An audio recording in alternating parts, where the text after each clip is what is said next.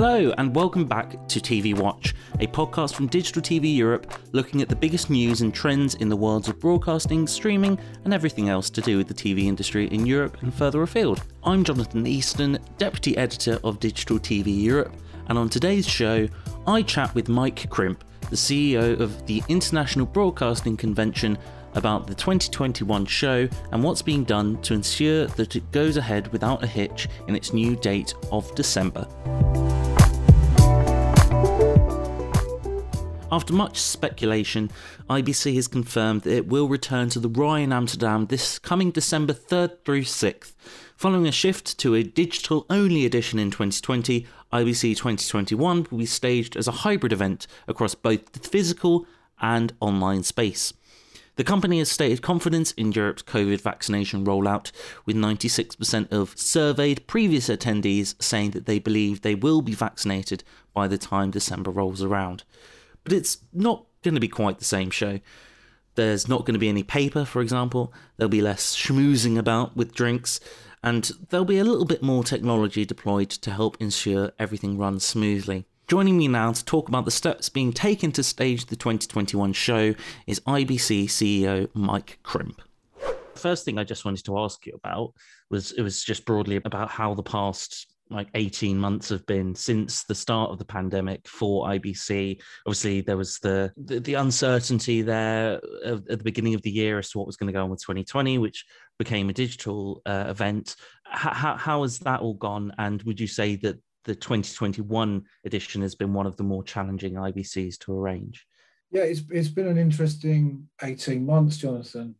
I think hindsight's a wonderful thing. And um, as you ran through last, we ran through last year, it was, I can't remember the exact date, but it was late May that we cancelled last year. We were pulling our hair out about the decision because people were, you know, coming at us with all kinds of different views because we were just entering something, something new, you know and there was lots of logic and there was lots of emotion and we had to kind of come up with the right decision but with the benefit of hindsight there was no other decision about you know you can see now we we, we kind of had to cancel and it was just about how we stayed in tune with everybody and, and got the timing of that right and, and i think we did so once once we did that we had to regroup you know internally um, at ibc and to be frank, cut our cloth accordingly. So we had to make redundant about 20 of our colleagues, and we still haven't had the leaving party because we haven't had to meet them yet. So that was mm. a bit sad, right?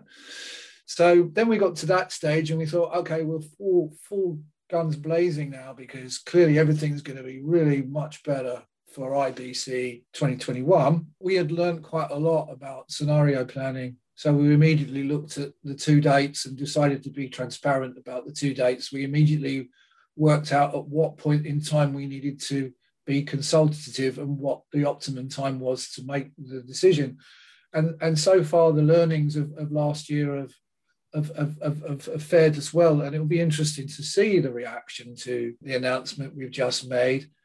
But you know, I have a feeling from all of the conversations I've had and my team have had recently that we're we're, we're not pushing against an open door, but we're pushing in the right direction because there is this feeling that, that um, safety and vaccination will improve with time, and therefore we need more time. And those two factors then give you more confidence, and confidence is a, key ingredient for a show.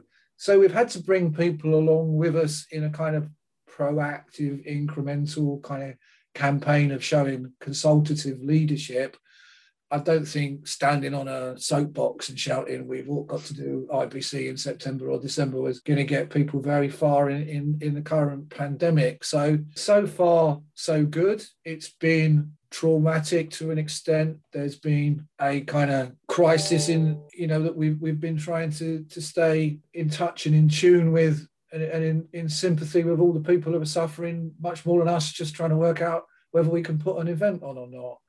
So, so far, so good. And yes, it has been difficult, but nowhere as difficult as lots of people's lives have been. You'd, you'd mentioned earlier um, during a press conference about this uh, attendee survey that you carried out. Do you want to talk a bit about that and, and what that really taught you about what this 2021 edition of IBC needs to be? There were two surveys. We did one, which was really to really what we were asking was what's the sentiment of um, our visitors, how do they feel about it?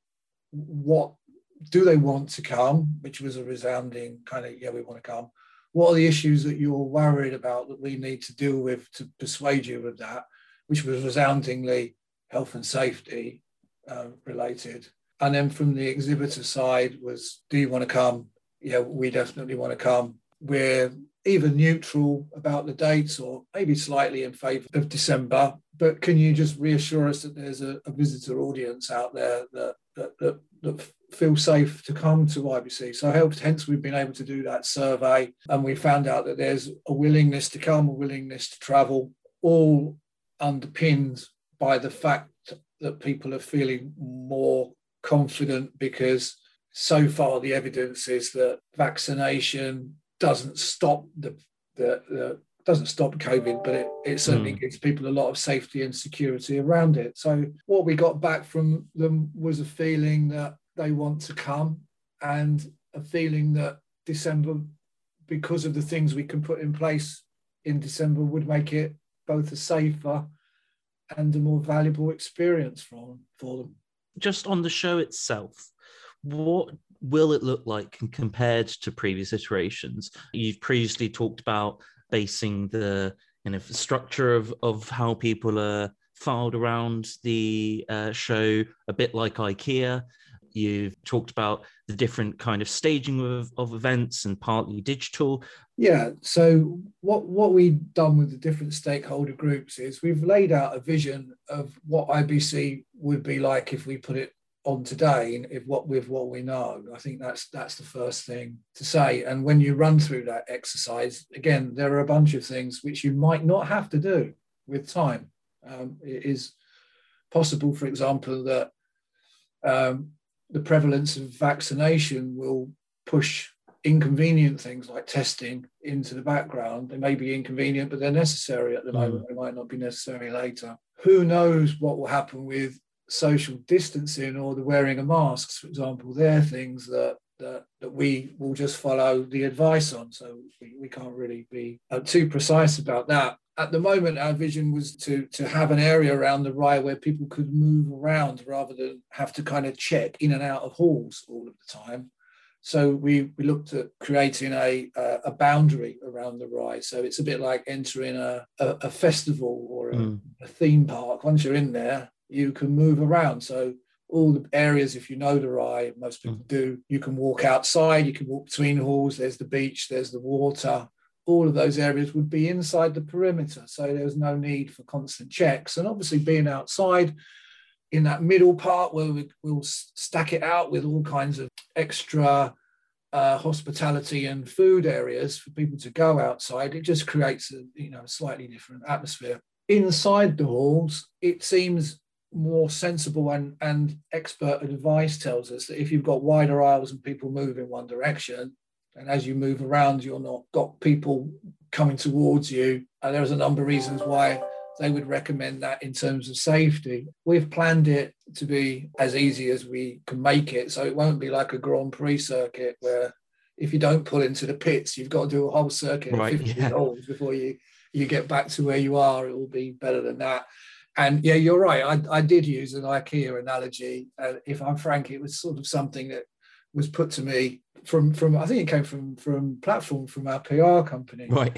but uh, I've only ever been to IKEA once, and I'm never going back. So it's not a comparison I want to make with, with that, IBC really. Hopefully, um, there'll be less arguments caused at IBC than the average trip to I uh, to IKEA. Uh, um, yeah. and we're trying to we're, we're being innovative and creative about a solution that we have to create right? Because you, you don't want to have to check everybody who goes from from one hall and then walks across to go and get a burger and then wants to go back into another hall or wants to nip out for a coffee or a chat or even those who are addicted to nicotine yeah um, or other substances occasionally in amsterdam. Um, you you really don't want to have a kind of a security guard mentality to that. Once they're inside, then they have passed all the tests and they should be free to move around in that.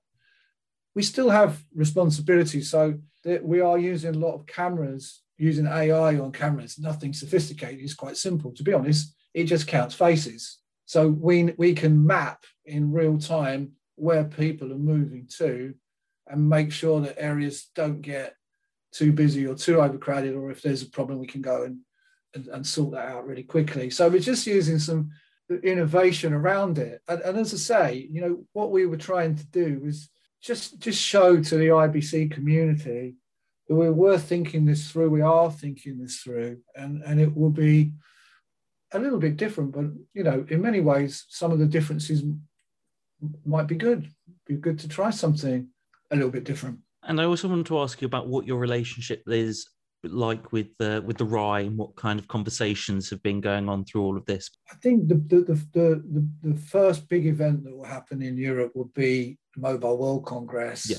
in in, Amst- in sorry in Barcelona, and and so people will look at that and they'll say, what lessons can I learn from it? I mean, I'm sure it'll you know a good show, but they'll still look what lessons can I learn from it because they've gone first. The second big show that was planned was IBC, and you know we have regular calls with the city and city authorities, with the RAI, with health and safety, and the amount of planning that's gone into it, it has been incredible. But it still felt like, well, more time, more routine in place, even if you're using the north south line or where's the best place for a taxi queue. All of those things we felt were were better sorted with time. So I think our relationship with with the RAI and the city is really strong. You know, lots of us have got lots of friends in Amsterdam now.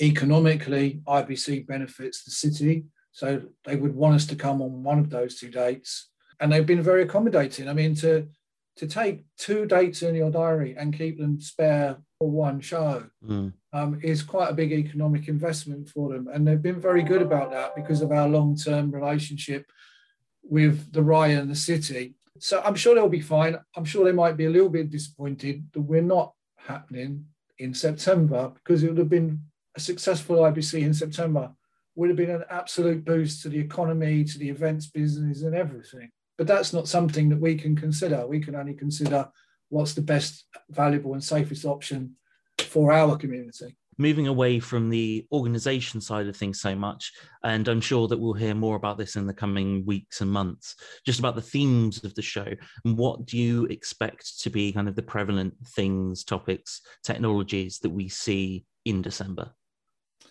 Yeah, it's a, it's a really interesting question. Uh, I, I, think one big theme, which will be partly structured in our conference program and partly unstructured, is what have you learned in the pandemic? And if you take a sub theme of that, then clearly remote production, for example, would, mm. would be a would be a massive one. So I think people will be really keen to get together and l- explain the lessons of, of what they've learned by forced change in some instances. It will have accelerated change because we've all been made to do it. So we have to decide how much of that we're going to curate, uh, and a lot of it we want to do.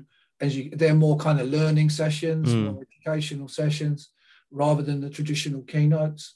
And then we will have the traditional keynotes, and, and they will, I think, be more the kind of thing which lends itself not just to premium content in a conference, but actually in this year, premium competent in a hybrid platform. So it, it reaches further. So I think there will be some really interesting content sessions where you absolutely have to be there because it's all about an exchange of views and a collaboration. It's not going to work on a on a Zoom type call, even though you know our platform could do that kind of thing. It's it's really about brainstorming and sharing the experience. And there will be some others which will be thoughts from the top, leadership, there'll be that kind of thing. And I guess there'll be some economics. This is what we were expected in the industry. This is where we are. How do we regroup? Do we see more M&A coming up? That kind of thing.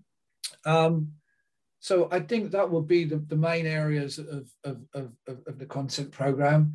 For us, I think we will be looking to put out more free content and less paid for content. All we'll do is we'll move some of our premium content to be available on the platform and to people because we've got uh, at least I can't remember, but at least five uh, five live stages if you're there. If you're at the event, they'll be live. Two of them will be live on the on the hybrid platform. but the other three will be VOD, so it'll be kind of as live. So there's a lot of content going out there, and we're really keen to push that out. We're really keen to keep some exclusive for the physical event because that's what we traditionally find drives engagement. IBC has a reputation for, for doing that kind of stuff well. So the big difference will be if you go through halls, you'll see stages that you can see the agenda, you can just go and sit. And if they're full, you can just mm. get your laptop out and sit there and watch it from another location. If you feel that's too busy for you, you can watch it from your hotel room. But there's going to be a lot of really good content. And I suppose that's the benefit of having this having this system uh, where you know you can move around the uh, venue as as you please. That you don't have to you know check into all these different events and things. So it can kind of feel a bit more yeah. a bit more free. It's a, that's a very perceptive point because one of the reasons we'll do it is we've got delegates who pay come all over the world to IBC, and then they choose to buy a conference pass, and it's quite a lot of money. And we thought, well, can we can we guarantee them the same sort of experience? Are we going to have to check them in each room, check them out each room? What will what will that feel like? So, you know, in order to sort of be in tune with with our brand and the atmosphere at the time, we thought, well, let's just strip some of that stuff away and just let them go to it and and and let them see it and let them, if they can't get there, digest that on the platform. So a lot of those decisions are not just about the platform; it's about making them easy easy to consume what we've tried to do is have some content which really is your elevator pitch for coming to IBC. Really, if you have to go and talk to your boss or you want to tell your company, you say, "I can't get this online." They are. I've been invited, or we're going to go and we're going to debate what we've learned around COVID recovery in this particular area. That's a, a networking thing as much as it is a. It's not. There's not going to be a CEO telling me how to do this, making a speech on a platform. So that's how it will be different. I wish you all the best with uh, IBC, the staging of it over the next uh, few months. And I'm sure that the delegates will be signing up as soon as they can. Oh, listen, I, I really hope so. And, and um, I'm really looking forward to it. And I hope everyone's looking forward to it as much as me because I think now the decision's made, the thing that will make it the big success is, is we'll just get behind it and make it a success. The pandemic's knocked us back a little bit but we've now got all all got the chance to accelerate recovery by really pushing hard. So thank you for your time. Thank you very much.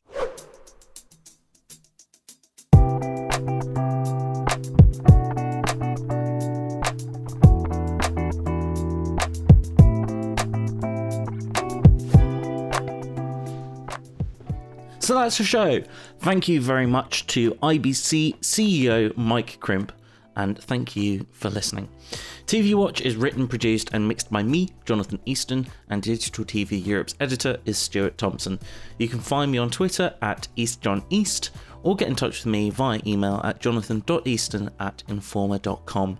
You can follow Digital TV Europe at Digital TV Europe on Twitter and at digitaltveurope.com, where you can sign up for our daily newsletter that will keep you up to speed on all of the latest goings on in the TV industry. And if you're new to the show and would like to be informed when the latest episodes are released, you can subscribe to TV Watch on your preferred podcast platform of choice, be it Spotify, Apple Podcasts, or whatever. And don't worry, we're not going to start charging you on Apple. Thank you very much for listening. Bye bye.